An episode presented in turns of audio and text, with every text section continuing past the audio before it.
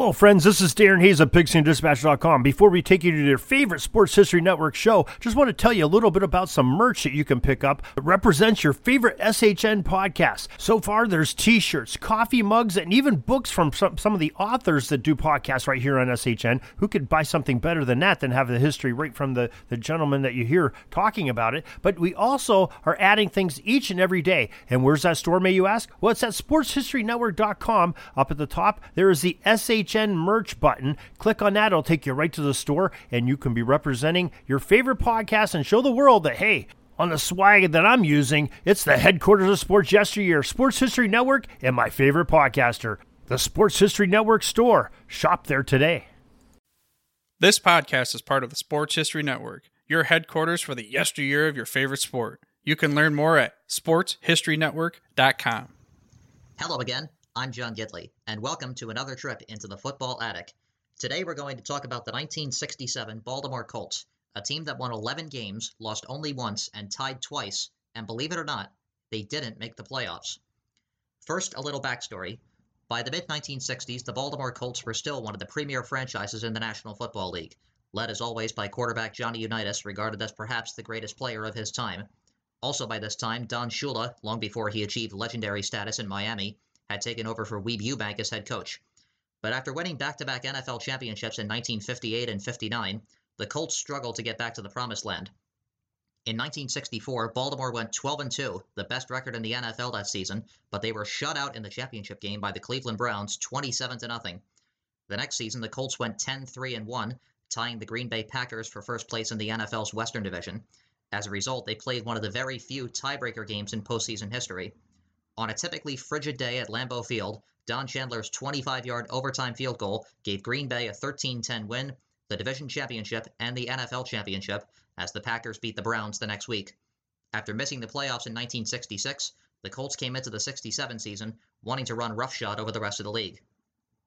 In the 1967 offseason, the NFL split from two divisions into four as the Atlanta Falcons entered the league in 1966 and the New Orleans Saints began play in 67. The Colts were placed in the Coastal Division, along with the Falcons, Rams, and 49ers. By definition, the Coastal Division was geographically correct, but having two West Coast teams and two East Coast teams in one division just doesn't make any sense. Anyway, coming into the 1967 season, the Colts probably figured that they had their new division in the bag. The previous season, Los Angeles finished 8 and 6, San Francisco went 6 6 and 2, and Atlanta suffered the typical growing pains of an expansion team by going 3 and 11. After a surprisingly close 38 31 opening day victory over the Falcons, the Colts went on to beat the Eagles, 49ers, and Bears by a combined score of 103 to 16. In week 5, Baltimore hosted Los Angeles. The Rams had started 3 0 for the first time since 1955, but had lost the previous week to San Francisco. Trailing 24 14 in the fourth quarter, the Rams came back to score 10 points on a 47 yard field goal by Bruce Gossett and a 16 yard touchdown pass from Roman Gabriel to Bernie Casey. Since regular season overtime had not yet been implemented, the game ended in a 24 24 tie. The next week at Minnesota, the Colts tied yet again, facing a Vikings team that was only 1 and 4. Baltimore trailed 13 6 after three quarters, but tied the game on a 15 yard touchdown run by Tom Matte.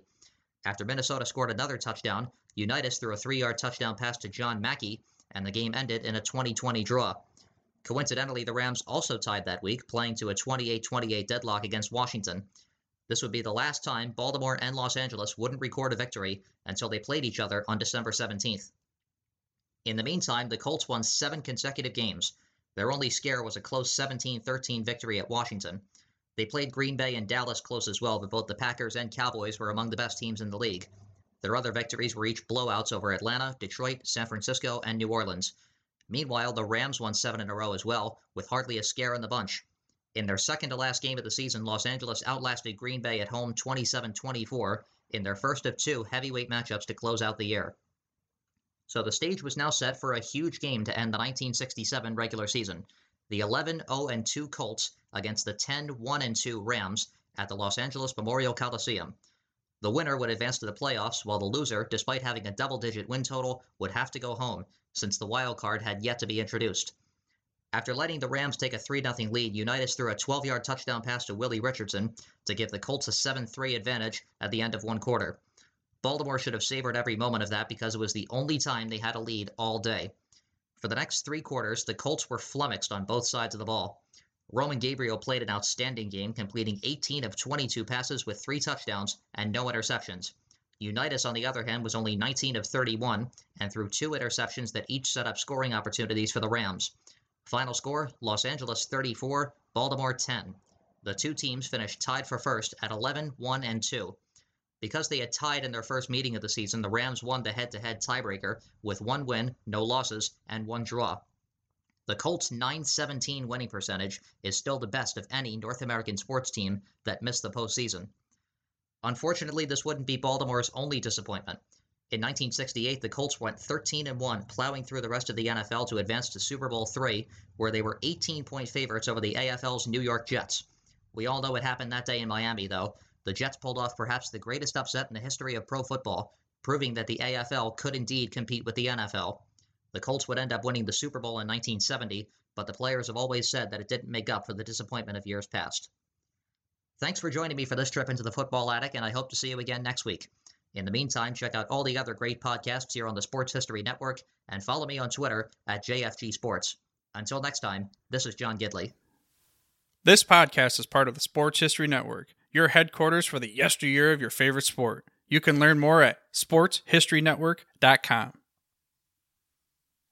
Hey there, sports history fan. This is Arnie Chapman, aka the Football History Dude, and I hope that you enjoyed this recent episode presented by the Sports History Network and were able to learn some good old fashioned sports history knowledge nuggets.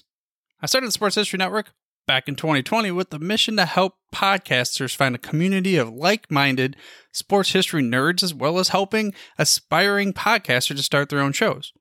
We have a little bit over 30 shows on the network right now covering all sorts of sports history. But as far as I'm concerned, we're just at the toothpick in the ocean moment, you know, that can't even figure it out because there's so much more coming. We wanted to create the ultimate headquarters for sports yesteryear, starting with Podcast Network and our website, but we're going to continue to move into other mediums as well. And here's the cool part because we want you to be part of our team. So if you're interested in starting your own podcast, or maybe being a guest on one of our shows, or who knows, maybe even writing an article for us over on the website. Seriously, all you gotta do is reach out to us on the contact page over at sportshistorynetwork.com. You can be as technologically savvy as a Neanderthal tapping on a stone trying to figure out this whole hieroglyphics thing back in the day.